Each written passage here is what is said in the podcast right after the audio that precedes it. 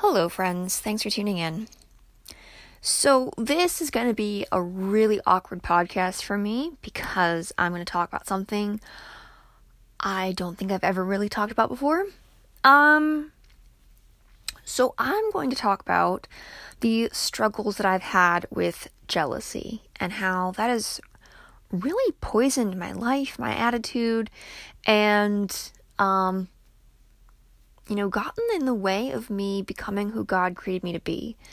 So it's this podcast is going to start kind of with some practical examples and kind of a confessional style. I mean, nothing that's so uncomfortable it's indecent, and nothing that's unrelatable. And then after that, I'm going to break down and discuss the ways that I know that this has affected me and, you know, yeah. Perspective. It's all about perspective. Perspective changes everything. So, um, I think one of the most. Oh man, I just remembered a third one. Well, that's embarrassing. Fourth one. Yeah. Okay. So, one of the most embarrassing moments of my life for me personally in this category of jealousy was in the privacy of my own home, me on YouTube watching the first video I ever saw of Lindsey Stirling. So, the first video I saw of her was Shadows, which was one of her really early ones. Um, just such creative filmmaking. Oh my goodness. Um, and I remember watching that and thinking, my mom had sent it to me and said, Oh, this reminds me of you. And I watched it thinking, oh my gosh, I'm so jealous. Like, oh, she has this boyfriend who's helping her make all her film and all her dreams come true, and isn't that great? And huh, oh, I was I was a sourpuss, so I had to take some distance from that and get over myself before I could actually enjoy her videos. And I'm thankful to say that I did end up doing that um, to the point where when she released her book a few years back, I want to say like 2015 or something, um, someone gave me a gift card to Barnes and Noble. I had prayed that I that someone would give me that book, and someone gave me a gift card at the office um, uh, Secret Santa swap. And I was like, this is God answering my prayer for Lindsey Stirling's book. This is so great. So I went and bought her book and I read the whole thing, and it taught me very quickly that her life in that season was anything but perfect. It was really, really hard. It was really, really painful. She had so much anxiety and depression, and um, her anorexia was just really controlling her life and even her relationships with others. Um, it was hurting her, it was hurting her family. And so um you know, she she didn't go into details about her breakup with her videographer boyfriend whose name escapes me, but I can see his face. Um but just it gave me that perspective of realizing you know, just because somebody put something beautiful out on the internet and I wish I could have done that doesn't mean that I want to be that person, doesn't mean that their life is free of struggles by any means. Um, Lindsey Stirling has had a really hard life in many ways. Um, you know, she grew up poor. Her parents were Mormon. Um, they had a bunch of kids, they adopted more kids. Um, she had to choose between violin lessons or ballet or dance, and she chose violin. And then she had to learn dance along the way. And she worked really, really hard. She performed in school cafeterias. She saved all of her money so that when she did have a big gig, she was able to hire the drummer and the pianist who became her core team. Um, and then there was, she went through a season in her 20s where she had a lot of anorexia. And then you know, her pianist passed away from cancer, her father passed away shortly after. She's worked really, really hard and she still gets really mean comments, you know, saying like, "Oh, Lindsey Stirling makes me sick" and stuff like that. And so by no means has Lindsey Stirling had an easy life. She's worked very hard for everything she has. God has given her the talents that she has and the drive that she has. And um, it just breaks my heart that she's a Mormon and she doesn't know who Jesus truly is. Um, so I ask that you would join me in praying for her. Um, yeah. Because it doesn't matter how zen we are in our own strength, if we don't have Jesus' forgiveness of our sins, forgiveness of our sins, we're not going anywhere. We can get to the top of the hill in this life, and it's not going to mean anything because we are still, we've all fallen short of the glory of God, and we all need Jesus' forgiveness, and we need to accept Him as He defines Himself. I don't want to say this, but I need to say it. There are a lot of people in hell who liked Jesus. But the problem is that they only liked him. They didn't love him enough to trust him. They didn't love him enough to prove their love and obey him. And so Jesus is the only way to heaven, eternal life, happiness? Yeah, it's extremely close minded. Yeah, we're offending everybody else in the world. Yeah. But also, every archaeological, anthropological, and philosophical argument in the world points to the truth of the Bible and contradicts every other narrative. So, that's my gut wrenching statement on that. Yeah. So I was jealous of Lindsey Stirling and it was really embarrassing. And then I finally got over myself and I was able to enjoy her music um, and performance because that's something I really appreciate and love. Um, and so the the second embarrassing thing that I had was um oh my gosh, I was such a whiny baby. So um excuse me. So I forget what year this was, but have any of you heard the movie October Baby? Do any of you know um oh my gosh. Andrew and his brother. No. Okay, the Kendrick brothers, but not them, but they're another set of brothers. I'm forgetting their names. Okay, so there's a set of. There's two Christian men who created the film October Baby. And they worked really hard on the story and the line, and the development, and it's just, it's absolutely beautiful and I knew it was going to be a great movie before I saw it in the theaters. I went to the theaters, I saw it, I loved it. I left the theaters and I went home and I called my mom.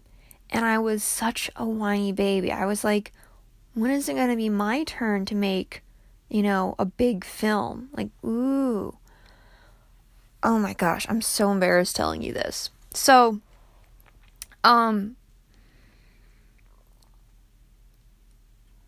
So, in hindsight, like, I have learned over the years that the creative projects you do do not fulfill you. Like, they do not give you self worth. Like, I wanted to be, I still want to be part of a movie, but I wanted to be a part of a movie then because I wanted some creative project outside of me to instill self worth in me, to make me feel valuable. And that doesn't come from the things that you do. It it certainly doesn't last. Like I've I've already accomplished a lot of things in my life and they do not give me value. Like on a day-to-day basis, I have to remind myself that Jesus loves me, died for my sins, and I lean into the love that my husband and my friends and my church have for me because that is the tangible reminder that God loves me, that I have. Getting likes on videos doesn't give a person a lasting sense of love. So, and certainly not, you know, creating a movie that's really good. There's lots of actors out there who've created lots of really amazing, meaningful movies, but they have miserable, painful lives because they don't know that Jesus loves them. So, that was a pretty huge fallacy there. Um, and so there are two other creators that I've been jealous of, and you may know these names, you may not. It's fine.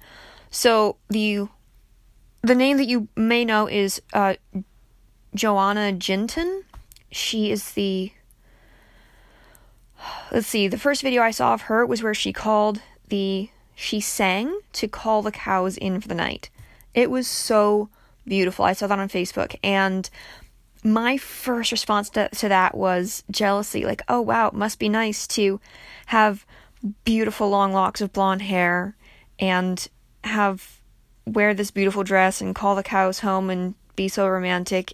And when I finally took the time to watch the intro video that she has on her YouTube, she's very honest about how hard she's worked since 2010 to just survive in the cold village of Sweden where she lives. So, again, like, I don't know her life. I don't know how hard she's worked to get there. You know, the grass is greener on the other side, but do I pay the water bill? Do I know how much fertilizer they till into the soil? No. Um, speaking of fertilizer and soil, um, Laura and Aaron from Garden Answer are the fourth creatives who make this list. Um, Laura, if you hear this at some point, just know that I'm human. I love you. I'm sorry. And I'm so glad I can profile you on this list of inspiring creatives. um, yeah, I guess that's the best thing I can say about that. Anyways, so, um, Aaron and Laura from Garden Answer. Let's see. Um, okay, so I found them about a year ago in summer when I was looking up succulent care. And she had a really good basics about succulent video. Excuse me, I've got all the burps today. My husband made me a waffle for breakfast and it was delicious and everything is settling in apparently. Okay, where was I?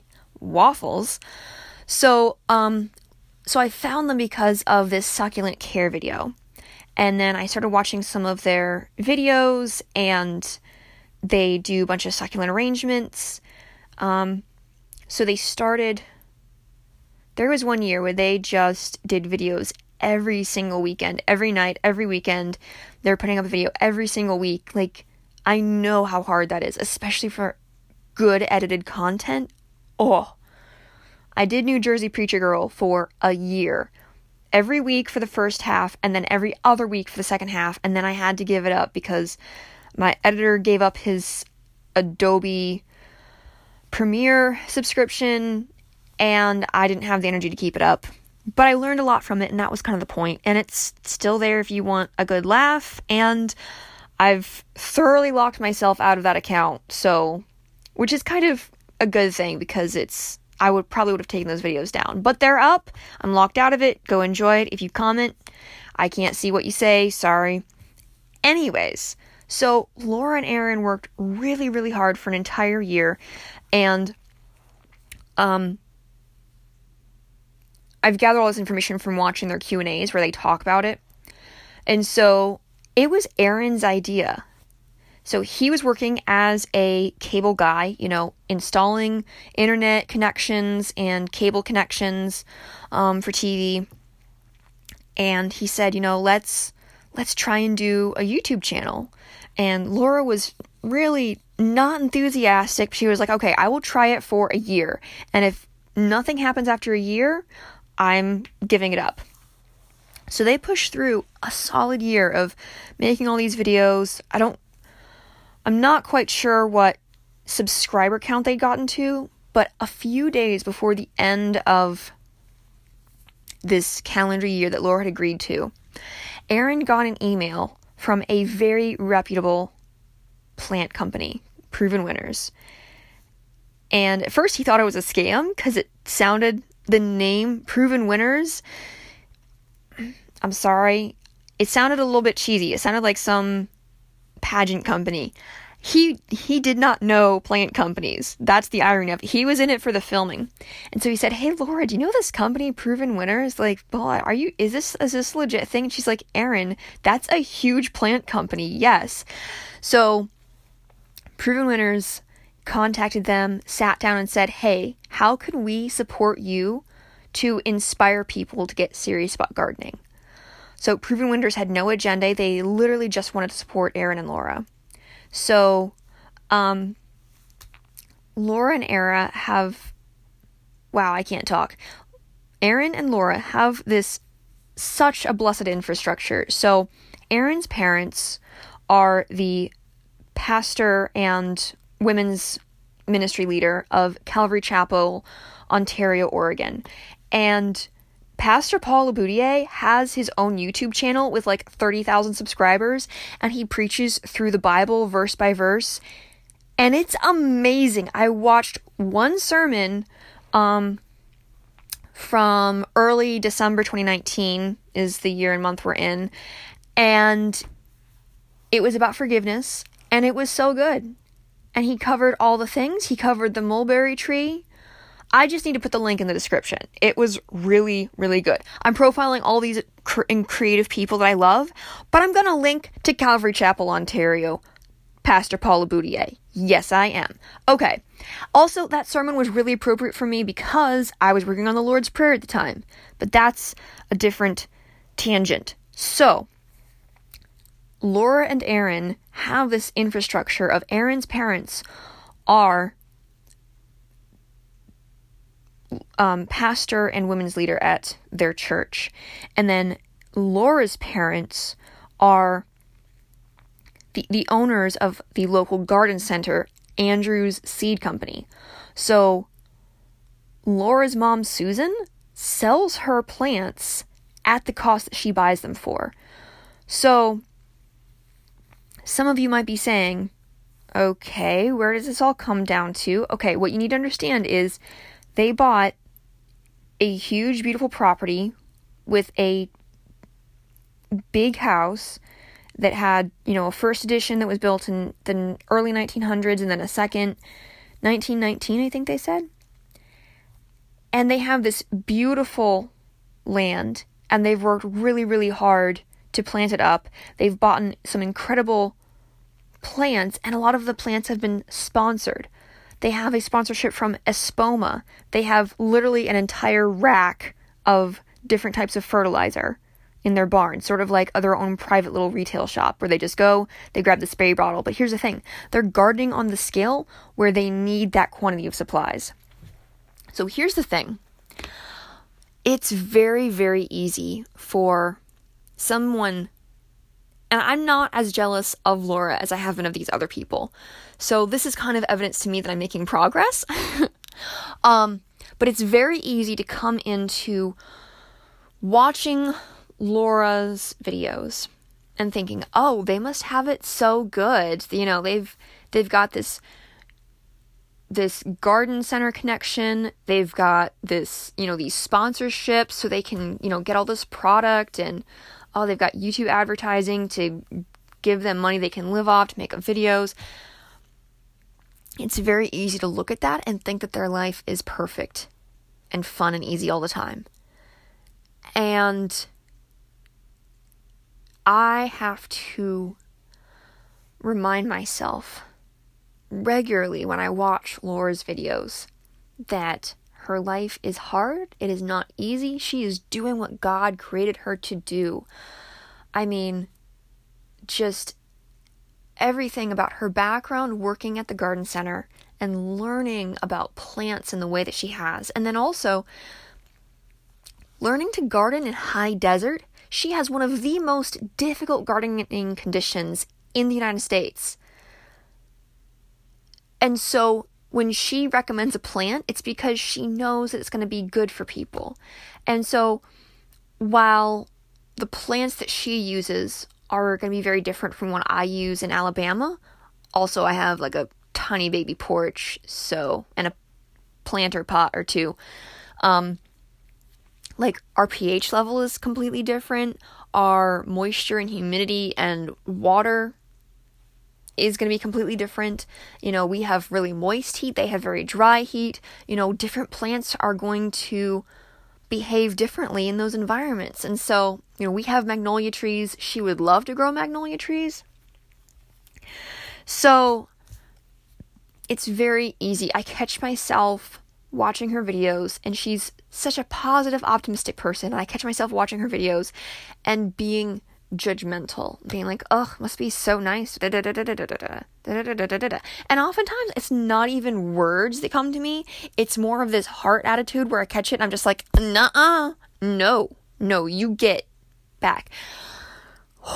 yeah. Because here's the thing, you guys. When we allow ourselves to get into this jealousy of people, it completely destroys our ability to have a healthy relationship with them. Let me say that again. When we allow ourselves to be jealous of people, it destroys our ability to have a healthy friendship or relationship with them. Yeah, that's really sad. And more importantly, we are poisoning our own lives. Poisoning. I think the reason that I'm I've struggled with jealousy of all these people is because they are active prolific creators and that is who I am. That is who who God has made me to be. I am an active I need to be and I am increasingly becoming an active prolific creator. 2019 was an incredible year for me. And I'm excited for 2020 because the work that I put in this year is going to start to show next year. It's going to be great. Um, I've got watercolor to share. I've got dance film to edit. I've got work to do. Um, and so the thing is, is that when I gave into jealousy for any of those people at any time, I was casting condemnation on my own gifts and talents. Now I don't know if that makes very much sense, but let me let me tell you a bit of an illustration. So I remember sitting in a sermon and hearing my pastor share this, which was if you walk away from sermons very critical sometimes, maybe it's because you have the gift or calling to preach and you are realizing how you would preach or teach that passage differently. When I heard that, my mind was blown. And it was super empowering because I don't know if you've noticed, but I tend to talk a lot on these podcasts, and it might kind of fall into the category of expository scripture teaching on occasion. And I will speak for myself when I listen to a sermon, especially on a passage that I know fairly well, I have a mental checklist in my mind of, okay, if you're going to mention this, you need to talk about this. Oh, you're talking about forgiveness and that mustard seed. Oh, you're talking about forgiveness, and if you have faith like a mustard seed, you can say to this mulberry tree, uproot yourself and throw yourself in the sea. Oh, you better talk about those mulberry tree roots, dude, because those, that is like the big point of the illustration. Listen, I was watching Pastor Paul LeBoutillier's Sermon on Forgiveness, and he brought up the mulberry tree, and I was like, oh, dude, talk about the mulberry tree. And he didn't. He waited. And then at the end of his sermon, he talked about the importance of the mulberry tree roots. And long story short, mulberry tree roots were very, very twisted and embedded in the ground. And and there was this colloquial cultural saying at the time that you couldn't uproot a mulberry tree. But here's the thing, you guys unforgiveness has mulberry roots. Jealousy, criticism, that has mulberry roots. We have turned, as a culture, we have turned jealousy into a form of entertainment think about this. You guys, this is so toxic to our souls. In contrast, what is the antidote to jealousy? Like, it's good to identify when, okay, I'm getting off track. Okay, Lord Jesus, I need you to help me. But how do we actively pursue the opposite of jealousy? Rejoicing with those who rejoice.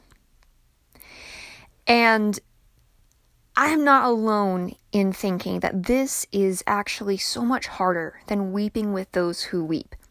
Yes, it takes emotional energy um, and a sacrifice of time and energy to truly mourn and grieve with people who've experienced trauma and loss and suffering.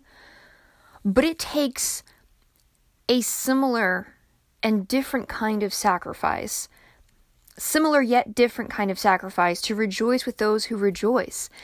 And the most beautiful example I can think of this is actually from a tweet I saw. So, I'm going to link to Matt Smethurst, great guy, great Twitter account, great tweet. And he makes this point about rejoicing with those who rejoice. And imagine if Christians were this big hearted. So the video, it's only 30 seconds, it's not even that long, but I'm going to explain it to you because we're here on the podcast. You might be driving somewhere. I'm just going to explain it. So it's a beauty pageant, probably Miss World or something like that, because you've got lots of different nations represented. And Miss Jamaica, Miss Brazil, and Miss Nigeria are all lined up next to each other, waiting for the final result of who is going to win the entire pageant.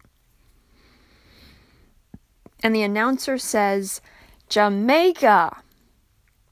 Now, the camera immediately cuts to the young women to get their live reactions.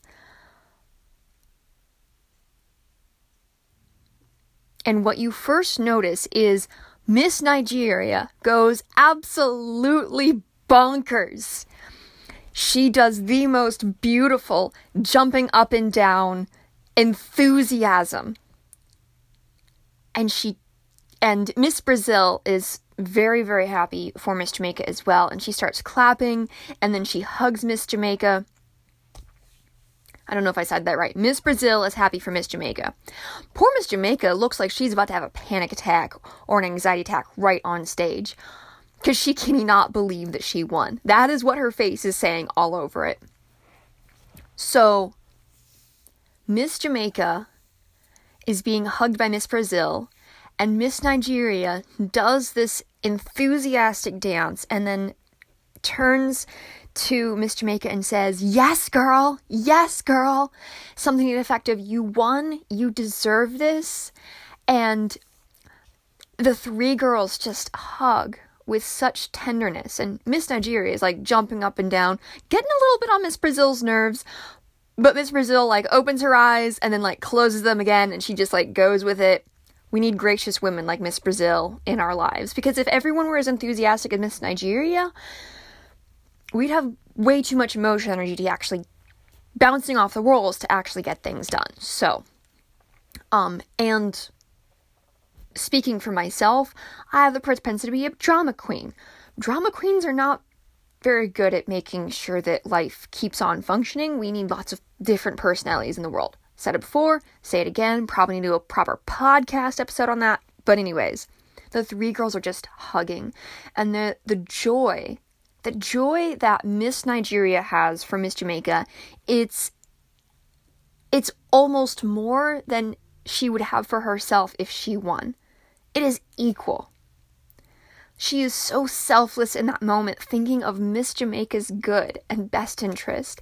And the screams from the audience that go out, there is clearly, there's clearly some joy for Miss Jamaica, not just for Miss Nigeria. Miss Jamaica must be a real sweetheart. Poor thing puts her hands over her face. She's just like, like in this complete state of shock. Um, and so that example, which came to me last night as I was scrolling the internet, um, and it just, it just absolutely blessed my socks off. I think I watched that clip a dozen or 20 times because the selflessness that it takes to rejoice with people is so rare. I mean, people wonder, like, you know, why is it so hard to believe in other people? You know, I have this dream that my friends and family won't support me, and I've got all these naysayers in my life. You know, why why is that so common?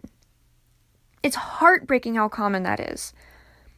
And it's because we're too jealous and we're too fearful to believe in other people.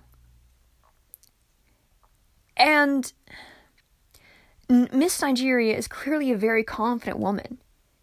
You know, she believes in herself. And this is a really important example of the greatest commandment is love the Lord your God with all your heart, soul, mind, and strength, and then love your neighbor as yourself. Miss Nigeria's confidence for her for Miss Jamaica is equal with her confidence for herself. Does that make sense? And so if we if we are not receiving love from God, if we are not receiving our self-worth and our confidence from God, we're not going to have that to give and instill in other people.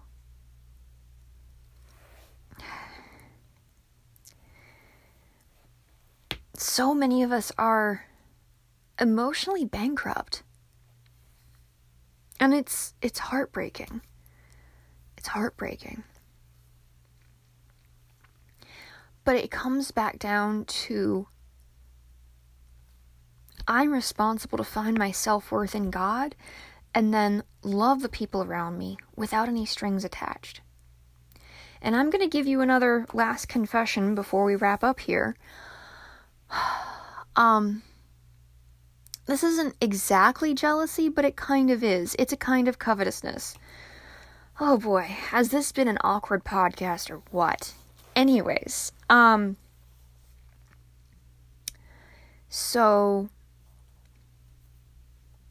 forgive me if I've explained this before. I might need to explain it again, but there have been times where I've coveted someone else's affection. Yes, I talked about this in facade culture and I'm repeating myself. I'll make it the Spark Notes version. So when I covet someone else's ambiance or friend circle. Aura is a word that comes to mind, and I wish we had a a biblically friendly equivalent to that, but without the spiritual juju. But Christians will also know what I mean. When you're around somebody who's negative, there's a vibe that just kind of comes off of them. And I I truly believe our emotions are released through our skin, and you can feel it when you touch people and sort of things like that. So, and we don't necessarily pick up on that consciously, but subconsciously we do. So that's why our subconscious and our gut instinct is important because it's sometimes it's picking up on, you know, people's emotions around us, and sometimes it can also be you know, something is reminding us of a trauma that we had before. Maybe we don't even remember that, and so we're triggering. And it, it might just be us, but sometimes it is other people. wow, I'm way off course right now. But the point is, if I'm jealous of someone's persona and I try to be friends with them and be friendly with them, and then they don't return that and I get bitter, that's just as poisonous. And so, sometimes rejoicing with those who rejoice means letting them live their lives and having lower expectations. And that's that's hard. That's hard, especially when if we're suffocating emotionally or spiritually and we see someone that has what we want, but they won't associate with us. Oh.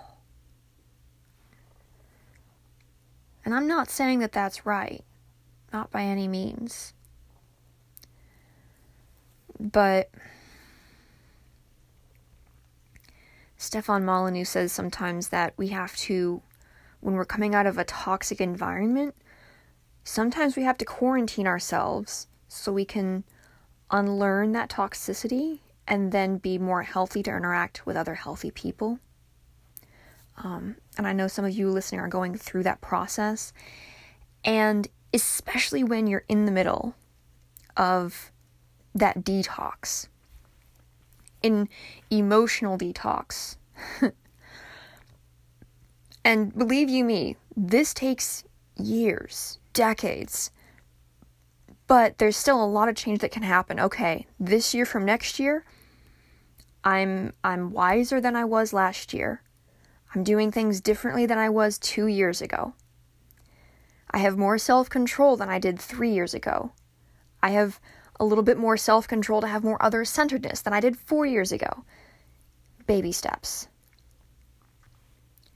And so I think the reason that I'm especially jealous of Laura LeBoutillier from Garden Answer is because she has this rich heritage of healthy family relationships. And I've talked about this some, and I've probably talked about it too much on my podcast, and I might have to archive some episodes, but we'll see. Um, but God has really used conflict in my family to keep me humble. But at the same times, at the same time it would be really nice to just have a family where everybody got along, you know? And that is the ideal.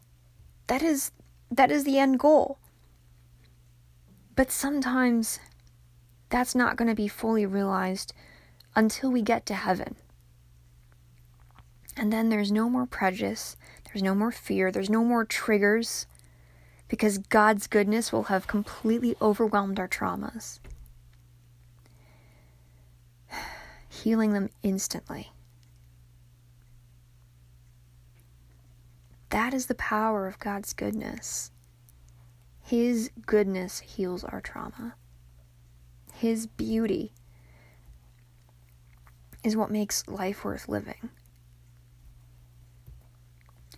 So, as you think about all the things that we've talked about in this episode, my prayer for you is that you will be open